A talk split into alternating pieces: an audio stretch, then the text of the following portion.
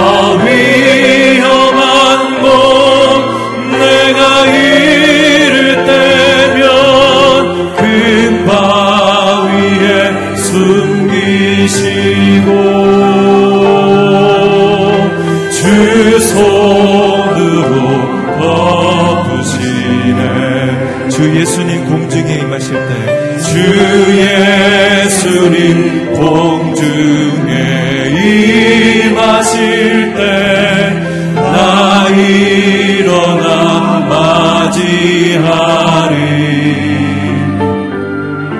그 구원의 은총을 노래하리 저 천문과 천사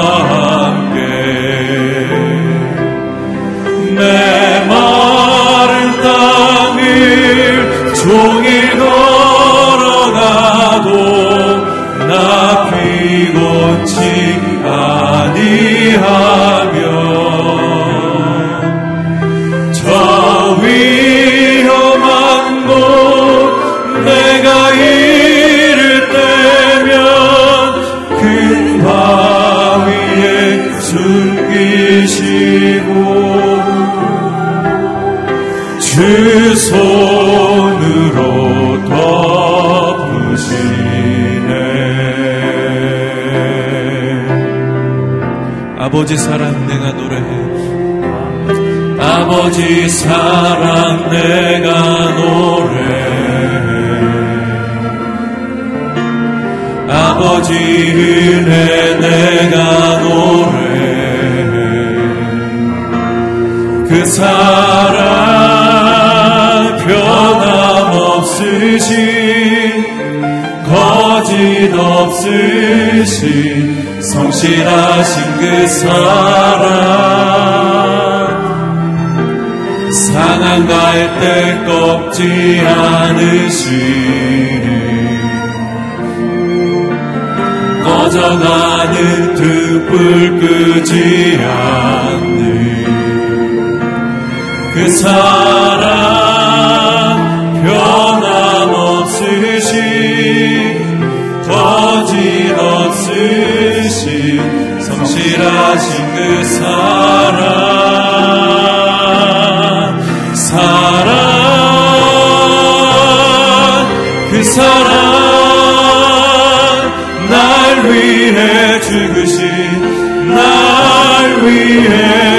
다시 사신 예수 그리스도. 다시 오실 그 사랑 죽음도 생명도 천사도 하늘의 어떤 곳에도 끊을 수 없는 영원한 그 사랑 예수 그 사랑 날 위해 죽으신 그 사랑 날 위해 죽으신 날 위해 다시 사신 예수 그리스도. 다시 오실 그 사랑 죽음도 생명도 천사도 하늘의 어떤 권세도 끊을 수 없는 영원한 그 사랑 예수 함께 기도하며 나아가겠습니다. 사랑의 주님, 이 아침 능하신 손으로 우리를 붙들어 주시옵소서 주를 바라보는 우리의 시선을 빼앗기지 않게 하시고 주께서 사랑하시는 우리 영혼이 요동치 않도록 능력의 말씀으로 우리를 채워 주시옵소서 헛되고 어떤 것들이 벗어지게 하시고 주의 능력으로 하늘나라의 새로운 것으로 새 영으로 충만케 충만케 채워지는 아침 되도록 주님 은혜를 부으시고 말씀하여 주시고 깨달아 알게 하여 주시옵소서 우리 함께 기도하며 나아가겠습니다. 살아계신 주님 참 감사합니다. 이 아침 주님 앞에서 새 하루를 시작하게 하시고 주의 은혜의 강물에 잠길 수 있도록 우리를 가난케 하시니 감사합니다. 갈라진 눈과 밭처럼 메마른 우리의 심령에 성령의 담비가 부어지는 아침 되게 하여 주시옵소서 우리의 심령 깊은 곳에서 생명의 강이 흐르게 하시고 생수의 강이 터지게 하셔서 온전히 우리 심령을 적시고 온전히 새롭게 하는 하나님의 은혜를 맛보는 시간 되도록 주님 역사하여 주시옵소서 산성 되시는 주님 비할 바위 되시는 주님 우리가 우리가 주님 앞에 피하고 주님 앞에 엎드리오니 하나님 우리를 요동치 않도록 이 아침에 붙들어 주시고 주의 능력으로 주의 사랑으로 그 크신 사랑으로 우리를 붙드셔서 오늘도 주님의 은혜로 일어나는 새 하루 되게 하시고 주의 말씀으로 온전하게 될수 있도록 주님 인도하여 주시옵소서. 그리스도 안에 거하면 새로운 피조물이라고 말씀하셨사오니 이전 모든 것들이 떠나가게 하시고 옛사람은 벗어지게 하시고 주의 새로운 능력으로 예수 그리스도의 보혈로 그 사랑으로 새 옷 입고 하나님 나라를 누리며 살아가는 복된 아침 될 수 있도록 주님 역사하여 주시옵소서. 이 하루가 우리의 삶이 우리의 가정이 우리의 일터가 하나님의 것임을 선포하며 나아갑니다. 주의 능력으로 붙들어 주시고 주의 말씀으로 채워 주시고 주의 영광의 빛을 비추어 주셔서 하나님의 신명한 것들로 주의 아름다운 것들로 온전히 붙들리는 시간 되도록 주님 인도하여 주시옵소서. 사랑의 하나님 참 감사합니다. 연약하고 부족한 자들을 붙들어 세우셔서 새 아침을 맞이하게 하시고 주의 말씀 앞에서 이 하루를 시작하게 하시니 감사합니다. 피할 밥이 되신 주님, 견고한 산성 되신 주님, 우리가 주께로 피하오니 우리를 맞아주시고 품어주셔서 우리 연약함은 다 벗어지고 주의 말씀의 능력으로 그 영광의 빛으로 새로워지는 날 되게 하여 주시옵소서 누구든지 그리스도 안에 거하면 새로운 피조물이라 말씀하셨사오니 우리의 욕심과 탐욕과 죄악과 모든 옛 습관들은 벗어지게 하시고 주의 말씀의 능력과 그 사랑의 새로움이 우리를 채워 오늘도 주의 견고한 사람으로 온전한 사람으로 하나님 나라를 누리며 맛보며 살아갈 수 있도록 말씀하여 주시옵소서 영광 받으실 주님을 찬양하오며 예수 그리스도의 이름으로 기도합니다. 아멘. 아멘. 오늘도 주의 말씀 앞에서 새 하루를 시작하는 한 사람 한 사람을 사랑하고 축복합니다. 말씀의 능력이 우리를 붙드는 날 되시기를 축복합니다. 하나님께서 우리에게 주시는 말씀 함께 읽겠습니다. 로마서 1장 18절에서 25절까지의 말씀입니다. 9월 3일 토요일 말씀 저 여러분이 한 절씩 교독하겠습니다. 하나님의 진노가 불의로 진리를 막는 자들의 모든 불경건과 불의에 대해서 하늘로부터 나타납니다. 이는 하나님을 알만한 것이 그들 가운데 분명히 드러나 있기 때문입니다. 하나님께서 그들에게 그것을 명백히 보여주셨습니다. 세상이 창조된 이후로 하나님의 보이지 않는 것들, 곧 그분의 영원하신 능력과 신성이 그분이 만드신 만물을 통해 명백히 보여 알게 됐으므로 그들은 변명할 수 없습니다. 그들은 하나님을 알면서도 하나님을 영화롭게 하지도 않고 감사하지도 않았습니다. 오히려 그들의 생각이 허망해졌고 그들의 어리석은 마음은 어두워졌습니다. 그들은 스스로 지혜롭다고 하지만 미련하게 돼 썩지 않는 하나님의 영광을 썩어질 사람이나 새나 짐승이나 기어다니는 동물의 우상으로 바꾸었습니다. 그러므로 하나님께서는 그들이 마음의 정욕대로 살도록 더러움에 내버려 두시니 그들은 서로의 몸을 욕되게 했습니다. 그들은 하나님의 진리를 거짓과 바꾸고 창조주 대신 피조물을 경배하고 섬겼습니다. 하나님께서는 영원히 찬양받으실 분이십니다. 아멘. 하나님의 진노는 사랑의 다른 표현입니다. 라는 제목으로 이준호 목사님 말씀 전해 주시겠습니다.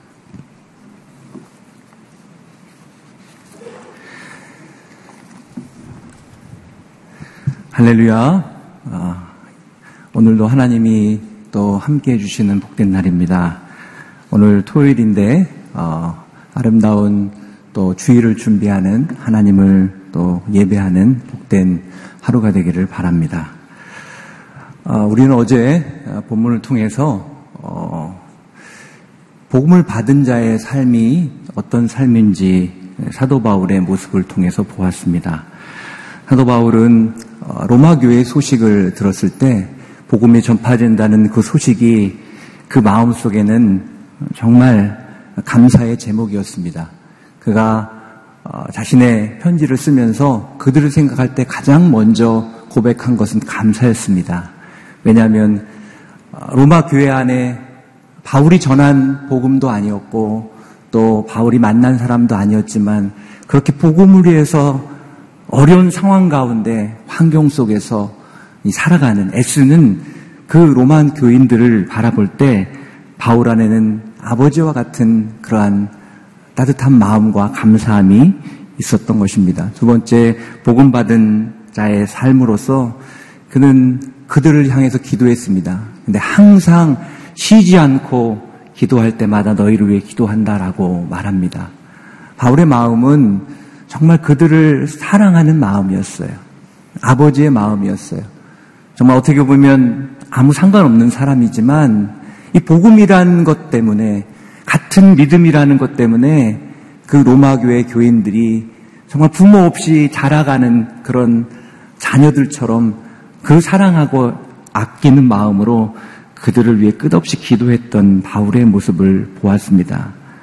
그리고 바울은 복음에 빚진 자의 마음을 갖고 산다라고 말했죠.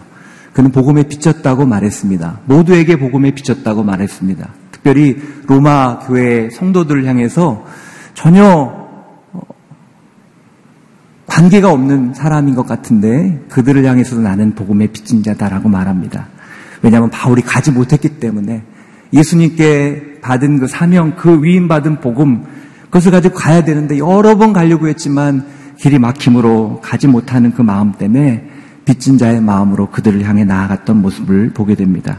그리고 사도 바울은 그 복음이란 무엇인가, 구원이란 무엇인가 어제 설명을 했습니다. 오늘 본문은 어제 복음에 대해서 설명한 이후에 사도 바울은 하나님의 진노가 무엇인지에 대해서 설명합니다. 여러분 로마서는 구원의 책입니다. 아, 그래서 기쁨의 소식이에요. 근데 기쁨의 소식을 전하는 서두에 복음이 무엇인지 전한 그 이후에 갑자기 바울은 왜 하나님의 진노에 대해서 심각한 진노에 대해서 말씀하고 있는 것일까요? 그것은 복음을 온전히 알려면, 복음의 능력을 알려면, 복음이 얼마나 필요한지를 알려면 우리 인생의 절망적인 현실 앞에 직면할 필요가 있기 때문에 그렇습니다. 죄로 인한 인간의 철저한 타락과 희망 없는 그 인생의 절망, 그것을 직면할 때야 비로소 이 복음이 왜 이렇게 중요한 것인가? 로마 교인들이 믿고 있는 이 복음이 얼마나 능력 있고 얼마나 소망이 있는 것인지를 그는 그들에게 알려주고 싶은 것이었습니다. 마치 병을 치료하기 위해서 자신이 처한 병에 대해서 정확한 진단이 필요한 것과 마찬가지죠. 바울은 지금 이렇게 말합니다. 모든 인류는 하나님의 진노 가운데 있다라고 말씀합니다. 18절 같이 읽겠습니다. 18절 시작. 하나님의 진노가 불의로 진리를 막는 자들의 모든 불경건과 불의에 대해서 하늘로부터 나타납니다. 지금 하나님의 진노가 나타난다라고 표현합니다. 어떤 사람들에게 나타나요? 여기 보면요. 불의로 진리를 막는 자들에게 나타난다라고 이야기해요. 근데 여기 나타날 것이다 라고 얘기하지 않았어요.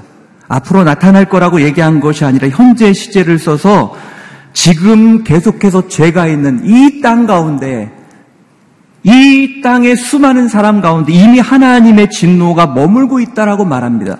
이 진노의 심각성을 얘기하는 거예요. 지금 보이지 않지만 로마가 화려하고 평화가 임하는 것 같지만 그들 안에 음란함과 악함과 죄악 가운데 온 세상 사람들 안에 있는 그 죄악 가운데 하나님의 진노가 이미 머물고 있다라고 그는 말하고 있는 거예요. 세상은 이미 하나님의 진노로 가득 차 있다고 사도 바울은 보고 있는 것입니다. 그래서 로마서 2장 23절 말씀처럼 모든 사람이 죄를 지었으므로 하나님의 영광이 이르지 못했다라고 그는 말씀합니다. 또 그 죄의 결과는 죽음이라고 그는 말하고 있는 것입니다. 죽음은 죽음만 오는 것이 아니라 하나님의 진노는 하나님과의 관계 단절을 통해서 죽음과 그 죽음의 증상, 그 저주, 미움과 아픔과 상처와 고통과 서로 분노하는 것과 그 모든 것이 이 세상에 가득 차 있다라고 사도 바울은 말하고 있는 거예요. 제가 전에 폼페이 유물전을 관람한 적이 있습니다. 그걸 보면서 하나님께서 유물로 남겨주신 하나님의 설교라는 생각이 들었어요. 하나님의 진노의 결과가 얼마나 무서운가 얼마나 비참한가를 그것을 통해 볼 수 있었습니다. 로마의 화려함 뒤에 로마의 그 음란함들, 그리고 악함과 잔인함들, 그것이 AD 79년에 정리된 시간으로 내 앞에 놓여 있는 것을 보았습니다. 저는 그 폼페이 유물을 통해서 하나님 앞에 반역하고 하나님의 진노 가운데 있는 인생의 마지막이 어떤 것인지 그것을 볼 수 있었습니다. 바울은 그 하나님의 진노에 대해 생각하면서 과연 어떤 사람이 하나님의 진노 가운데 나아가게 되는지, 진노가 임하는지 그것을 이야기합니다. 1절에 보면 그렇게 얘기하죠. 그래서 불의로 진리를 막는 자의 모든 불건건과 불의에 대해서라고 말합니다.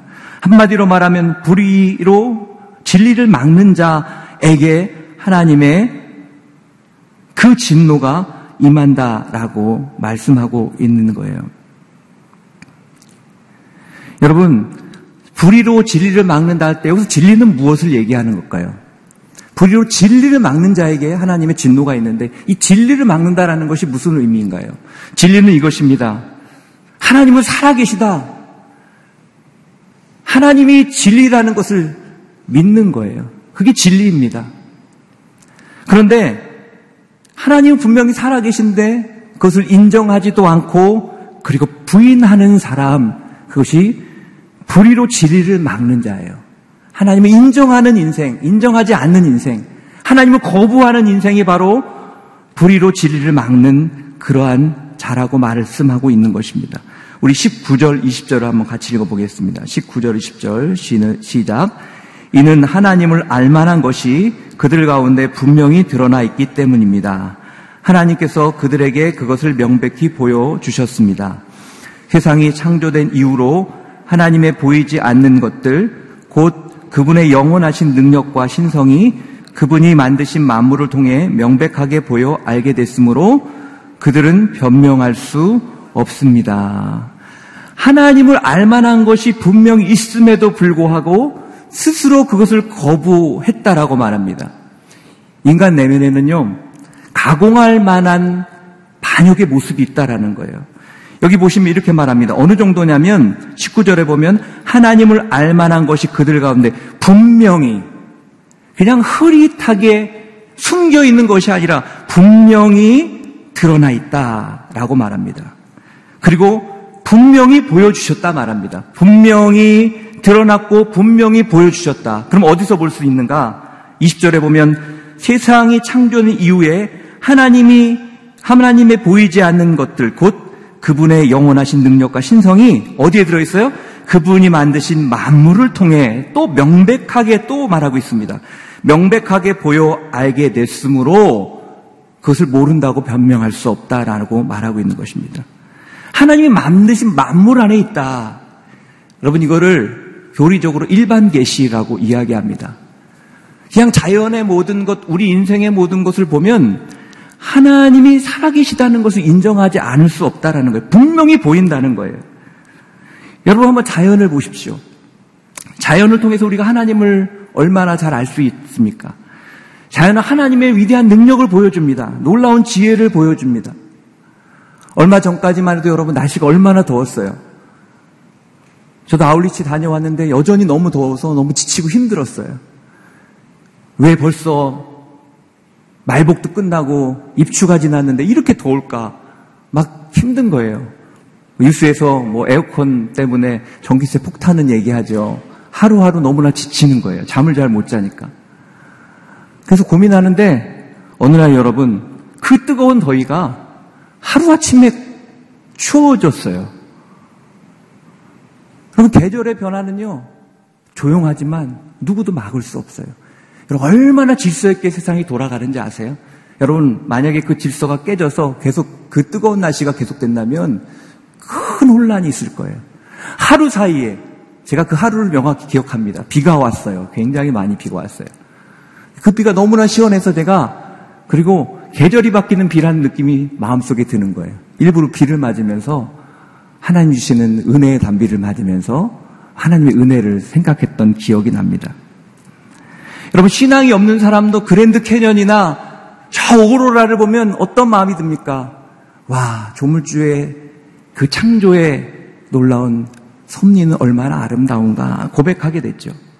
이러한 창조의 놀라움은 전부 말하기에 시간이 부족할 정도로 여러분 자연은 하나님을 보여준다라는 것입니다. 그 질서들, 그 놀라운 섭리들, 자연이 그냥 돌아가는 것 같은데 얼마나 놀라운지 몰라요. 제가 영성 수련을 우리 교회에서 있는 수련하면서 남한산성에서 자연을 묵상하는 거예요. 나무 하나하나를 보니까요. 나무 하나하나가 기적이더라고요. 그러니까 나무에요. 그냥 멀쩡한 나무가 없어요. 다 상처가 있어요. 근데 나무가 그 상처를 이겨내고 또 거기에다가 단단한 껍질을 덮고 껍질을 덮고 자연의 모든 것들 아무 의미 없는 그 한 가지 한 가지인데 아주 조화, 조화롭게 그것들이 서로를 세워나가며 존재하는 그 모습들. 그것은 하나님의 질서와 하나님의 마음이 무엇인지를 깨닫는 그런 시간이었어요. 또 우리 사람을 봐도 그래요. 여러분, 우리는 태어날 때부터 사람이라는 존재는요, 옳고 그름을 판단할 수 있어요. 선과 악이 무엇인지 알 수 있어요. 하나님이 양심이라는 걸 주셨어요. 물론 양심이 죄로 인해서 오염되고 나서 우리의 양심이 완전하지가 않아요. 그래서 우리 양심이 어느 지역에서는 그 양심이 조금 다를 수도 있어요. 그런데 근본적으로 사람은 무엇이 옳고 그른지를 판단할 수 있는 그런 마음이 있어요. 사람은 자신을 인식할 수 있는 놀라운 지성, 이 있고요. 창의력이 있어요. 사람만이 창조적인 활동을 할 수 있습니다. 아름다움과 죄에 대한 아픔을 느낍니다. 그리고 무엇보다 하나님과 교제할 수 있는 그런 종교성이 있어요. 근데 그 이유가 어디 있습니까? 왜 사람만 그럴까요? 왜 강아지는 그러지 못하고요? 왜 그 힘센 사자는 그러지 못할까요? 우리가 사람을 좀 닮았다가는 원숭이는 왜 그렇게 못할까요? 진화론자들은 원숭이가 사람이 됐다고 말하지만 왜 그 원숭이는 그렇게 못할까요? 그것은 한 가지 분명한 사실을 성경은 말하고 있죠. 하나님께서 우리를 하나님의 형상대로 창조하셨기 때문이다. 여러분, 사람을 어떻게 설명하겠어요? 사람의 이 놀라운 그 은사와 그 모든 것을 어떻게 설명할 수 있겠어요? 성경은 한마디로 이야기합니다. 우리가 하나님께서 특 별히 우리를 만드셨고 하나님의 형상을 우리에게 부어주셨다라는 거예요.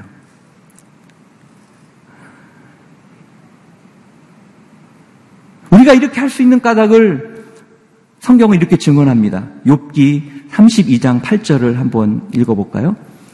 욥기 32장 8절 같이 읽겠습니다. 시작.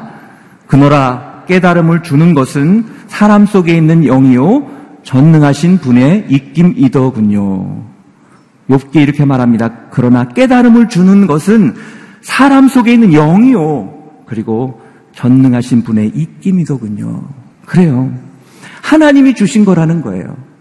하나님이 주셨기 때문에 우리 서로를 보면 하나님을 볼 수 있는 거예요. 우리의 인품을 보면 하나님을 볼 수 있는 거예요. 어떻게 저런 인품이 나올 수가 있지? 어떻게 저렇게 살 수 있어? 막 이런 거 말고요. 저런 인품이 나올 수 있지? 우리의 죄된 모습 가운데 부족한 모습이 있지만 선한 하나님을 닮은 모습이 우리 가운데 있는 것입니다. 그래서 자연을 묵상하고 사람을 묵상하면요. 하나님을 알 수 있는 것이 명백하게 너무나 많이 있습니다. 그런데 문제는 이처럼 하나님에 대해서 알 수 있음에도 불구하고 우리가 조금만 생각하면 하나님인지 몰라도 어떤 신이 있다라는 것을 알 수 있음에도 불구하고 그것을 인정하지 않는다는 거예요. 거부한다라는 거예요. 왜 그럴까요? 오늘 1절은 그렇게 이야기합니다. 불경건과 불의 때문이라고 얘기합니다. 이 불경건과 불의 때문에 우리 인생이, 인간의 인생이 불의로 진리를 막는 인생이 되었다라는 거예요.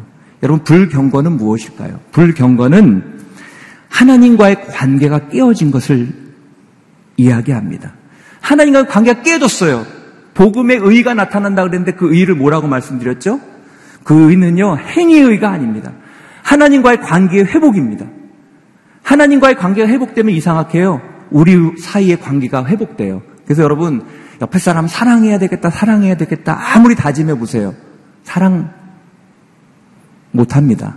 미운 모습만 보입니다. 단점만 보입니다. 근데 하나님 안에서 옆에 있는 우리 지체를 사랑할 수 있는 방법이 있어요. 그건 하나님과의 관계가 회복되면요. 하나님이 나를 어떤 사랑으로 나같이 부족한 자를 사랑해 주셨는지 기억하고 깨달으면요. 옆에 사람이 조금 더 좋아 보여요. 사랑하게 돼요.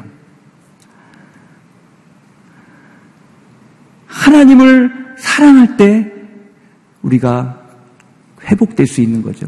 불경건함이 우리 가운데 들어왔다라는 거예요. 하나님과의 관계가 깨졌다는 거예요. 또 불의라고 불의라고 얘기하죠. 불의는 뭐죠? 사람과의 관계가 깨어진 겁니다. 하나님과의 관계가 깨지니까 사람과의 관계도 깨지는 거예요. 여러분, 우리의 인간의 관계가 왜 깨졌습니까? 아담이 하와를 처음 보았을 때 뭐라 그랬어요? 뼈 중에 뼈요, 살 중에 살이고 너무나 좋아서 행복하고 그랬죠? 근데 하나님과의 관계가 깨어지니까 당신이 준 저 여자 때문에, 너 때문에, 이런, 이런 모습으로 변화된 것을 보게 되죠. 여러분, 예수님이 말씀하신 가장 큰 계명이 두 가지가 무엇입니까? 하나님을 사랑하고 이웃을 사랑하는 이 계명에 실패한 것입니다. 이것이 불경건과 불의입니다. 지금 우리의 인생이 그런 인생이라는 거예요.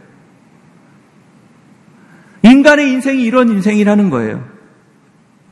물론 여기서 말하는 것은 복음을 특별히 알기 전에 사람을 얘기하는 거지만 우리 안에도 이런 요소가 있다라는 거예요. 여러분, 나의 삶은 어떤가 오늘 말씀을 통해 비춰볼 필요가 있습니다. 하나님과의 관계 안에서 나는 경건합니까? 오늘 하나님과의 관계가 경건한 관계입니까? 아니면 경건도 아니고 불경, 불경건도 아니고 애매한 관계입니까? 사실 그건 없습니다. 또 사랑과의 관계에서 정말 진짜 의로운 그런 관계를 맺고 계십니까? 내 이익을 위한 관계가 아니라 정말 서로를 존중해주는 관계 가운데 여러분 있으십니까? 아니면 불의로 지리를 막는 불경건과 불의의 모습이 우리 가운데 있습니까?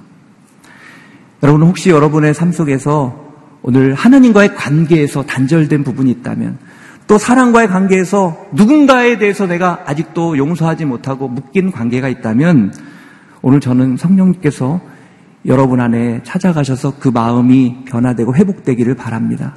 이것이 불의로 지리를 막는 자의 모습이라는 거예요. 저희가 그런 사람 되면 안 되잖아요. 하나님의 진노 가운데서 우린 벗어난 사람인데 다시 그런 모습으로 자꾸 돌아가려는 그런 삶으로 옛 모습으로 돌아가면 안 되잖아요. 하나님 오늘 우리 안에 있는 그런 모습이 있다면 하나님은 변화되기를 원하십니다.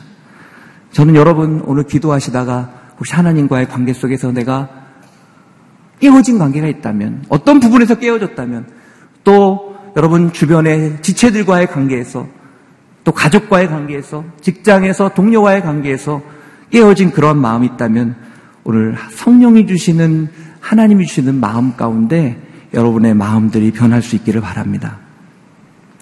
무엇이 문제입니까?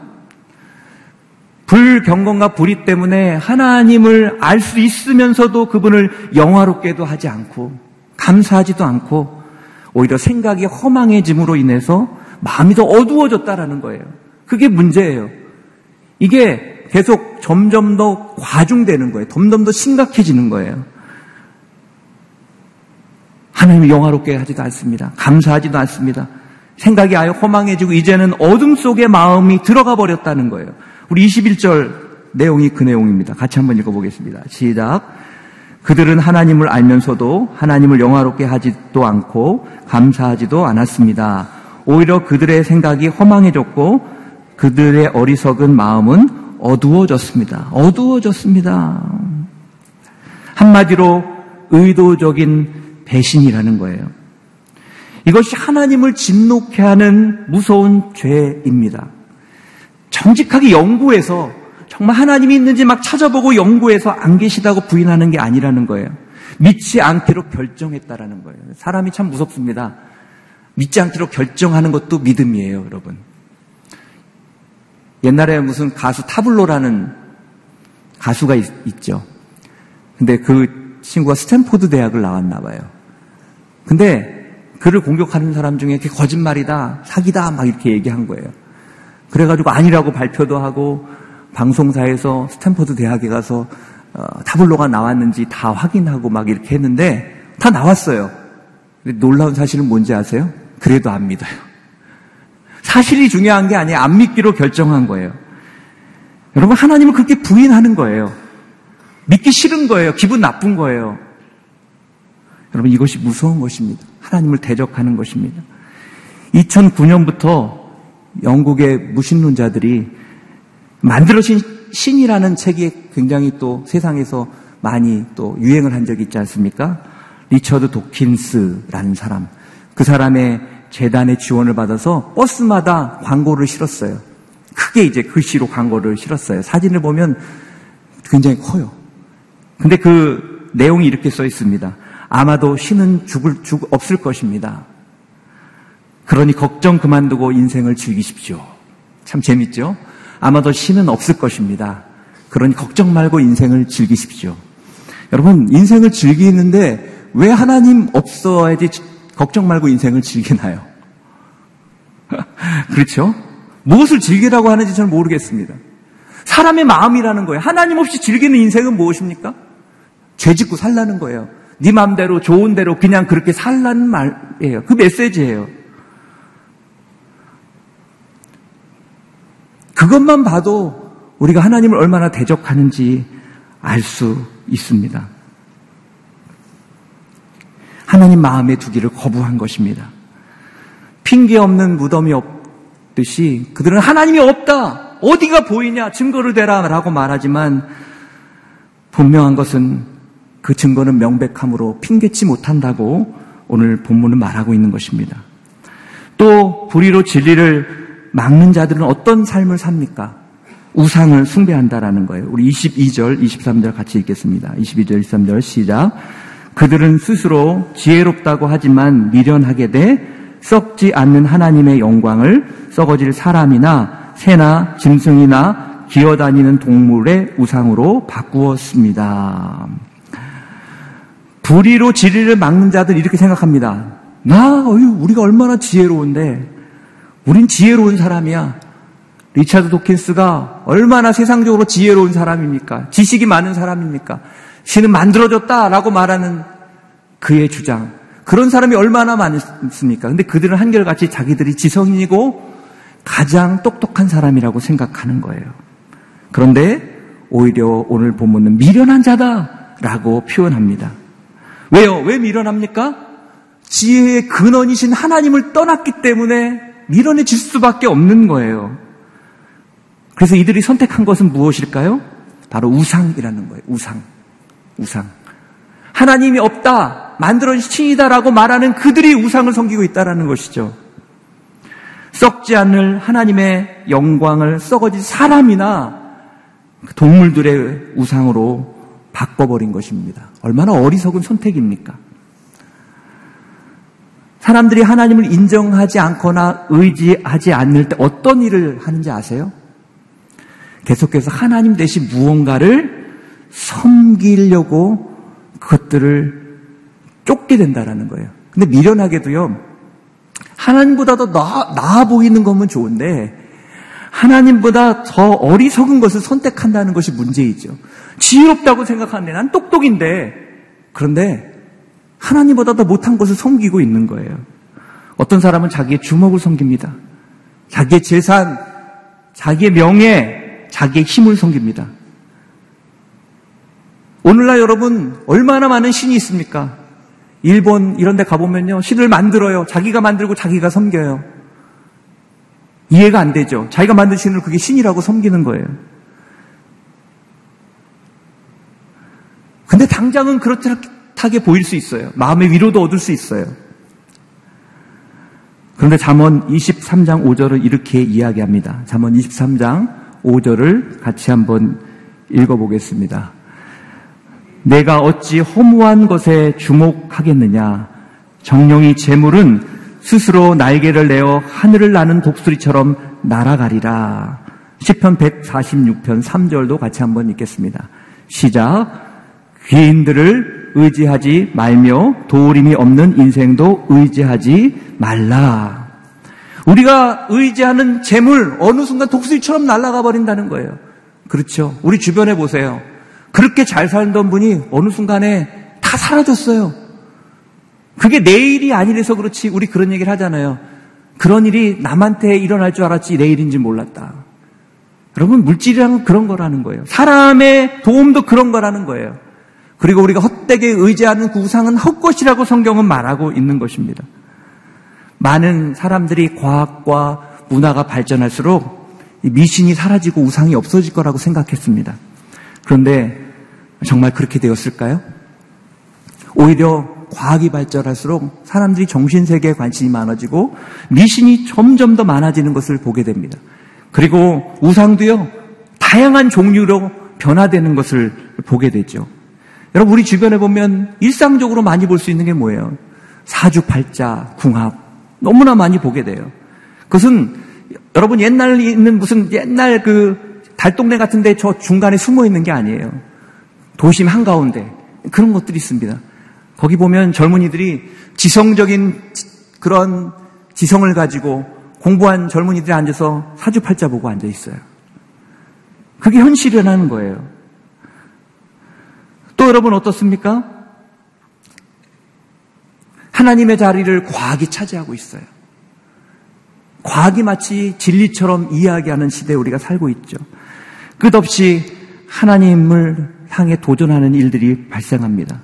또한 인권이 최우선순위가 돼서 하나님의 권위에 도전을 합니다. 포스트 모더니즘의 특징이죠. 내가 곧 하나님이 되려는 그런 현상이 곳곳에서 벌어지고 있어요. 야, 하나님이 뭐가 중요해? 내가 중요하지. 이런 일들이 계속해서 일어나고 있다라는 거예요. 오늘 이러한 나 중심의 문화와 풍조, 사실 이것을 제일 우리가 경계해야 됩니다. 사실 우리도 그것을 다 가지고 있어요. 왜냐하면 그것이 우리 재성과 딱 맞습니다. 딱 맞아요. 막 저절로 막 끌려요, 그거는요. 왜 그렇습니까? 아담과 화가 선악과를 따먹은 이유가 뭐예요? 하나님 같아지고 싶었어요. 우리 안엔 다 그런 욕망이 있는 거예요. 우리 자신을 들여다보면 다 그런 마음이 있어요. 내가 결정하고 싶은 마음. 내가 선택하는 대로 됐으면 하는 마음. 그게 진리처럼 생각하는 마음. 그러니까 심지어 하나님 앞에 이게 정답입니다. 하나님 이 정답으로만 해주셔야 됩니다. B안은 아닙니다. A 아닙니다. 라고 그렇게 기도할 때도 있지 않습니까? 우리가 그 문화 속에 살아가는 것입니다. 그러므로 저는 바울의 고백처럼 나는 달, 날마다 죽는다. 이 고백이 우리의 고백이 되어야 될 줄 믿습니다. 그렇지 않으면 우리가 진짜 믿음의 사람으로 하나님 온전히 믿고 의지하며 살아갈 수가 없어요. 지금 이런 시대에 우리가 살고 있는 것입니다. 기독교가 이제 힘없는 소수가 된 이런 시대에 우리가 살고 있는 거예요. 앞으로 더 할 것입니다. 그때 우리가 어떻게, 어떻게 믿음을 지킬 수 있습니까? 어떻게 불의로 진리를 막는 자가 돼서 하나님의 진노 가운데 있는 것이 아니라 하나님의 은혜와 하나님의 사랑 가운데 구할 수 있습니까? 그것은 우리가 날마다 죽는 방법밖에 없다라는 거예요. 내가 죽을 때 내 안에 있는 불경건이 해결되고요. 내가 죽을 때 불의가 떠나가게 되는 것입니다. 저는 여러분 안에 이 영적 싸움 가운데 하나님 앞에 내가 날마다 죽겠습니다라는 고백이 있기를 바랍니다. 또한 하나님은 불의로 진리를 막는 사람들에 대해서 이렇게 대우하신대요. 그것을 뭐라고 말하냐면 유기라고 말합니다. 유기. 그냥 두는 것. 24절을 한번 같이 읽겠습니다. 24절 같이 읽겠습니다. 시작. 그러므로 하나님께서는 그들이 마음의 정욕대로 살도록 더러움에 내버려 두시니 그들은 서로의 몸을 욕되게 했습니다. 여기 보면 그냥 정욕대로 그냥 살도록 내버려 뒀다라고 표현하죠. 26절 내일 본문에 26절 28절에도 내버려 뒀다라는 표현이 계속 반복됩니다. 하나님은 여러분 그 진노를 징계라고만 생각하지 마세요. 징계만이 하나님의 진노라고 생각하지 마세요. 더 무서운 징계가 있습니다. 그것은 유기입니다. 유기. 그냥 두는 거예요. 그냥 너 살던 대로 살라고 두는 거예요. 여러분 그것이 왜 그렇습니까? 혼낸다는 것은 무엇을 의미합니까? 여러분 여기 부모님들 많이 계시잖아요. 혼낸다는 건 무엇을 의미하죠? 혼낸다는 것은 관심이 있다는 거예요. 사랑한다는 거예요. 포기하지 않는다는 거예요. 하나님의 징계는요, 하나님의 사랑의 다른 표현입니다. 하나님은 징계를 통해서 사랑을 표현함으로 우리의 인생을 정금처럼 바꾸려고 하시는 그 마음이 하나님의 징계예요. 그래서 우리는 징계 가운데서도 힘들지만 감사할 수 있는 거예요. 그런데 제일 무서운 것은 유기하는 것입니다. 어제 뉴스에 보니까 어, 부모가 자녀들하고 4살, 3살, 5살 자녀하고 밥을 열심히 잘 먹이고 진짜 부모처럼 보통 부모처럼 밥을 먹였어요. 그러더니 남편이 CCTV 보니까 나와서 잠깐 있다가 차를 타고 가더라고요. 그리고 그 아내도 갑자기 툭 나오더니 차를 타고 가지 않고 따로 사라져 버렸어요. 애들이 유기게 됐어요. 4시간 동안 애들이 유기게 돼가지고 아빠가 없고 엄마가 없고 사라지고 앉아 있는데 걔들이 얼마나 상처를 받았을까요? 여러분, 유기는요, 사실은 더 무서운 거예요. 그래서 잠언 3장 12절에 보면 이렇게 말씀하고 있죠. 12절, 3장 12절 같이 읽겠습니다. 시작.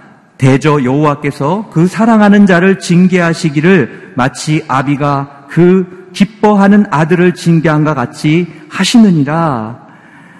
하나님께서 사랑하는 자에게 징계를 한대요. 마치 아비가 기뻐하는 자녀를 위하는 것처럼. 히브리서 12장에 보면은 징계가 없으면 사생하라고 얘기합니다. 징계는 그래서 아파도 축복인 거예요. 근데 오늘 유기를 얘기합니다. 그냥 둔다는 거예요. 그냥 둔다는 거예요. 얼마나 무서운 겁니까? 내버려 두는 것. 여러분, 하나님이 우리를 그냥 내버려 두면 어떡할까요? 하나님이 여러분 섭리하시니까 아까 말씀드린 것처럼 자연의 계절이 질서 있게 가는 거예요. 하나님이 만들어 놓고 떠나신 게 아니고 섭리하고 계시는 거예요. 우리 인생 가운데 하나님이 붙들어 주고 계시는 거예요. 그런데 하나님이 그냥 두는 거예요. 어떤 경우는 그럴 때도 있어요. 하나님이 그렇게 살면 안 된다고 하나님 사랑하기 때문에 몇 번이고 사인을 줬어요. 때로 징계를 줬어요. 그래도 믿, 깨닫지 못하고 계속 가면요. 하나님 그냥 두세요. 포기하는 건 아닙니다. 그냥 두세요. 그냥 두는 결론이 무엇인지를 깨닫게 하세요. 여러분, 우리가 하나님이 우리를 그냥 두면 어떻게 될까요? 브레이크 없는 자동차처럼 멸망을 향해 막 빠른 속도로 달려가게 되는 것입니다. 그래서 여러분, 심판이 없다고, 하나님 나 징계 없다고, 내가 하나님한테 죄 짓고 사는데 징계 없다고 기뻐할 거 전혀 없습니다.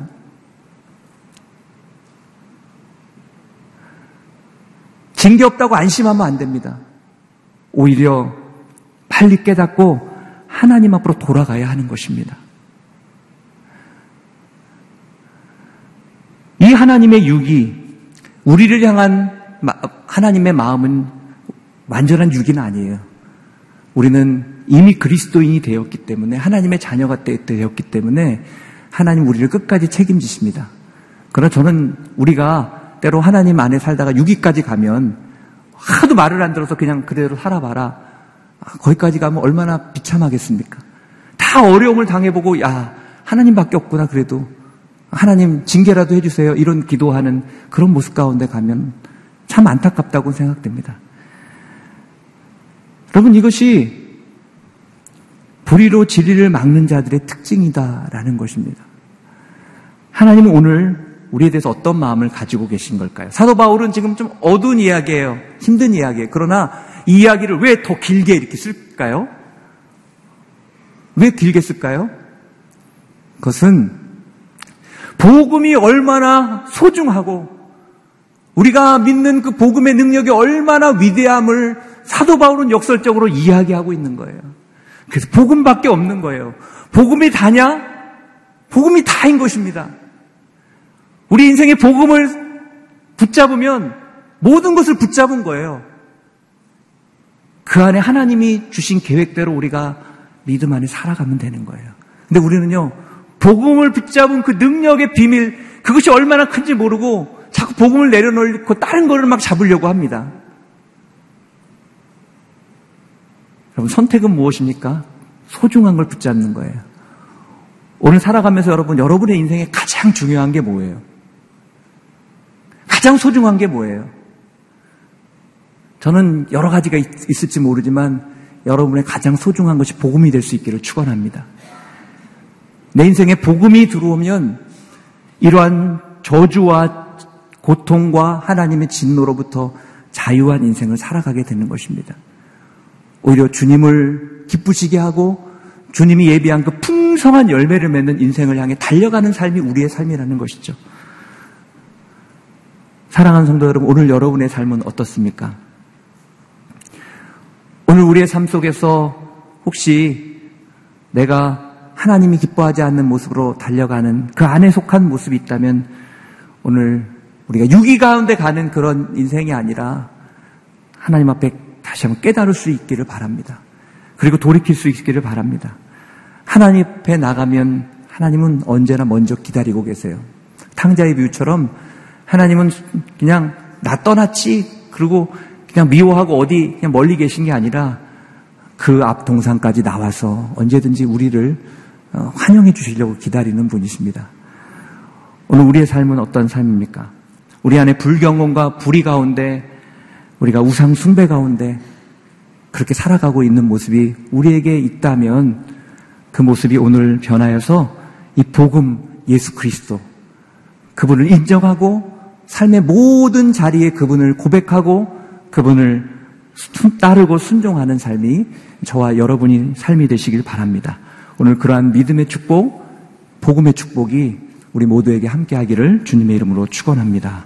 기도하겠습니다.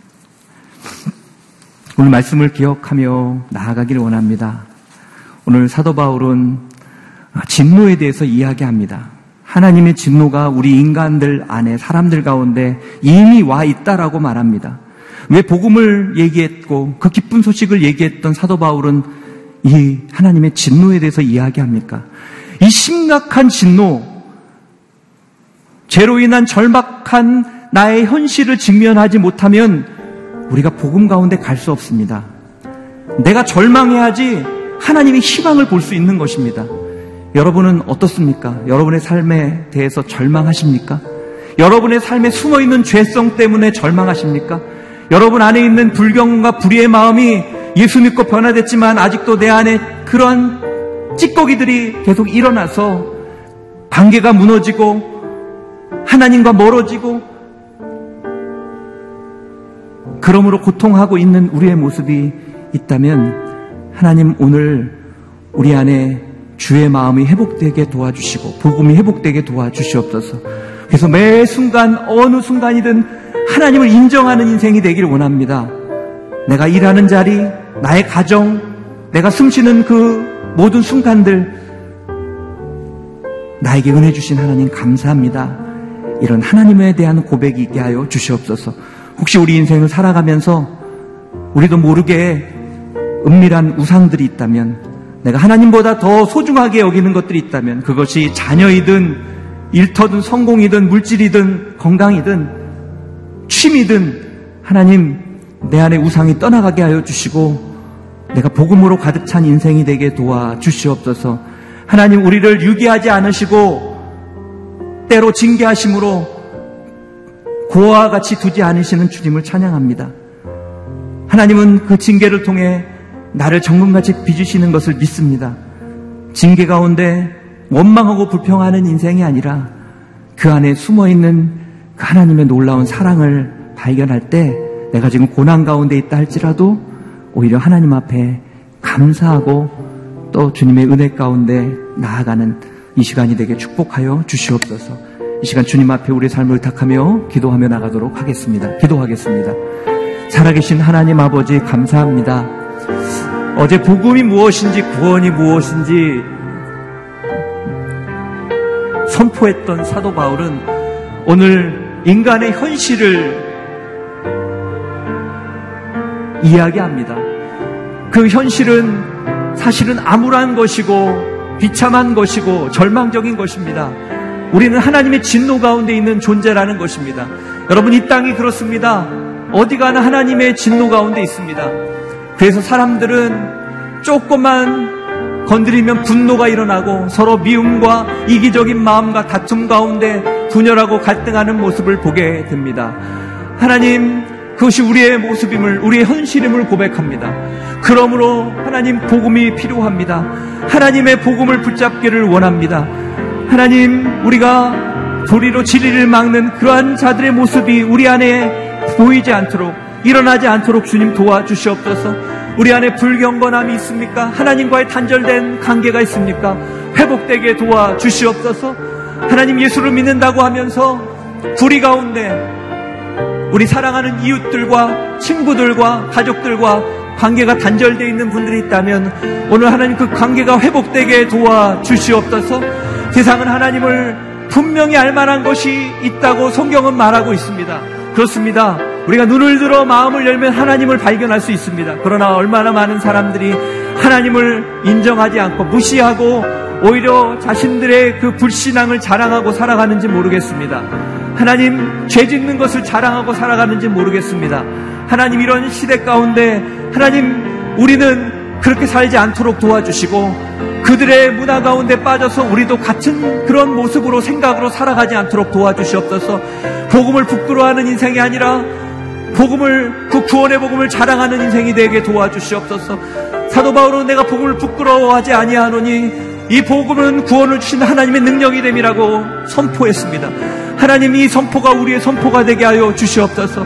그래서 하나님 아버지 주님만을 자랑하는 인생 되게 도와주시고 주님이 없다고 하는 그 사람들에게 살아계신 하나님을 보여주는 인생 되게 도와주시옵소서. 너무나 많은 우상 가운데 살아가고 있습니다. 이 시대는 하나님 어떻게 보면 우리가 가장 무서운 우상입니다. 하나님 포스트 모더니즘 시대 사는 우리에게 우리 중심적인 성향을 가진 우리에게 하나님 정말 사도 바울의 고백처럼 나는 날마다 죽겠습니다라는 고백이 있게 하여 주시옵소서. 그럴 때 우리의 인생이 주님을 더욱더 닮고 주님을 따른 인생 되게 도와주시옵소서. 하나님 오늘 우리의 인생을 유기로 이끄시지 아니하시고 하나님 징계하시니 감사를 드립니다. 하나님 하나님의 진노가 하나님의 징계가 있는 것이 하나님 아버지의 마음으로 주시는 축복임을 고백하오니 하나님 그 고난을 통해서 하나님을 발견하게 하여 주시고 내가 정금같이 변화되게 하여 주시옵소서 어떤 고난이 온다 할지라도 그것을 통하여 내가 정금같이 변할 것이라는 고백이 있게 하여 주시고 하나님 내가 그 징계를 통해서 하나님이 나를 사랑하신다는 것을 더욱더 붙잡고 믿음으로 나아가게 도와주시옵소서. 오늘 우리 가운데 주님을 떠나는 모습들이 있다면 다시 한번 회복되게 도와주시고 그런 인생의 절망을 발견할 때 복음의 그 능력을 다시 한번 붙잡게 하여 주시옵소서. 예수 그리스도를 붙잡게 도와주시고 그분 앞에 나아가게 도와주시옵소서. 오늘 하나님 나와서 기도하는 성도들에게 하나님 보여주시옵소서 우리 안에 숨겨져 있는 우상들이 있는지 깨닫게 하여 주시옵소서 그 우상이 결코 우리를 복되게 할 수 없는데 하나님 기도할 때 그 우상을 내려놓게 하여 주시고 참으로 하나님 하나님만을 나의 주님으로 삼고 나의 구주로 삼고 그분만을 오늘도 믿고 의지하며 살아가는 축복이 부어지게 성령님 역사하여 주시옵소서. 오늘 하나님 바울의 마음을 우리가 깨닫고 그 바울의 마음을 가지고 살아갈 때 평생 주를 위해서 하나님 복음 안에서 하나님의 영광을 올려드리며 복된 인생 살아가기를 원하오니 성령님 우리 한 사람 한 사람을 그렇게 사용하여 주시옵소서. 성령님 우리를 기름 부어 주시옵소서. 주님 우리의 삶을 다스려 주시옵소서. 할렐루야. 살아계신 하나님, 오늘 하나님은 바울을 통해 죄를 향한 하나님의 마음이 무엇인지 깨닫게 하시니 감사합니다. 우리도 다 죄와 사망 가운데 허물 가운데 죽은 존재임을 고백합니다. 그렇지만 예수 그리스도로 말미암아 이제 주님의 자녀가 되었고 이 주님과 동행하는 주님의 복을 누리는 인생이 되게 하심으로 인하여 감사를 드립니다. 이제 다시는 그 죄의 자리로 돌아가지 않도록 도와주시옵소서. 불의로 진리를 막는 자의 자리에 서지 않도록 도와주시옵소서. 우리 가운데 혹시 불경건한 모습이 있습니까? 불의의 모습이 있습니까? 무너진 하나님과의 관계가 있다면 회복되게 도와주시고 하나님 하나님과의 관계가 무너짐으로 우리 주변의 사람들과의 관계가 무너진 관계가 있다면 오늘 성령님 회복시켜 주시옵소서 나의 마음을 변화시켜 주시옵소서 세상은 하나님을 알만한 것이 명백하게 있지만 하나님을 거부합니다 믿지 않기로 결단합니다 우리가 하나님 살아가면서 우리 안에 하나님을 인정하지 않는 마음이 떠나가게 하여 주시고 내 안에 하나님 외에 의지하고 사랑하는 그런 모든 것들을 버리게 하여 주시옵소서 무엇보다 이 시대에 나를 중요시하는 내가 최고인 그런 생각에 사로잡혀 있는 시대 속에서 하나님 그것을 경계하기를 원합니다. 그러므로 사도 바울처럼 난 날마다 죽습니다. 라는 고백이 우리의 고백이 되게 하여 주시옵소서. 내가 날마다 죽을 때 부활하게 하여 주시옵소서. 하나님과 동행하게 하여 주시옵소서. 오늘 하나님 아버지 하나님의 징계가 축복임을 깨닫게 하시니 감사합니다. 하나님, 내가 하나님의 징계 가운데 하나님의 그 사랑을 발견하게 도와주시고 그럴 때 하나님 아버지 나의 그 징계와 고난의 자리가 정같이 변하는 축복의 자리가 되게 하여 주시옵소서. 하나님이 나를 그렇게 변화시킬 것을 믿습니다. 우리 자녀들, 우리 가정을 그렇게 변화시킬 것을 믿습니다.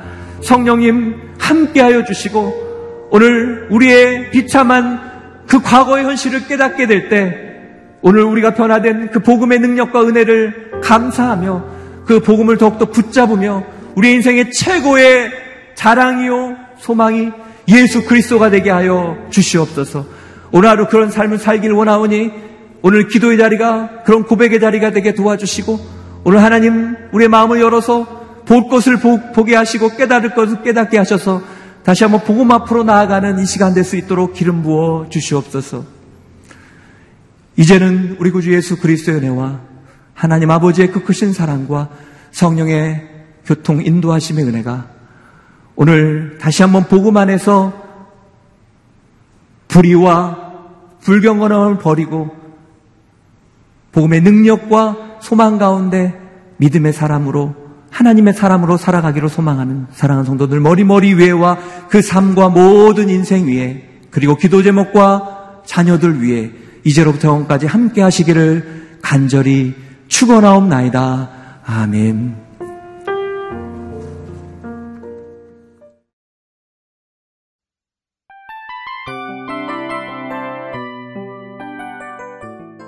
이 프로그램은 청취자 여러분의 소중한 후원으로 제작됩니다.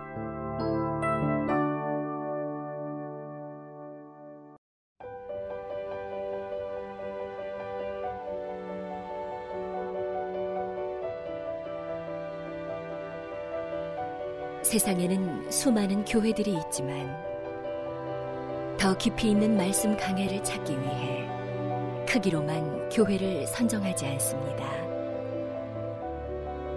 보다 좋은 영적 콘텐츠를 더 많이 나누기 위해 방송비를 받지 않습니다.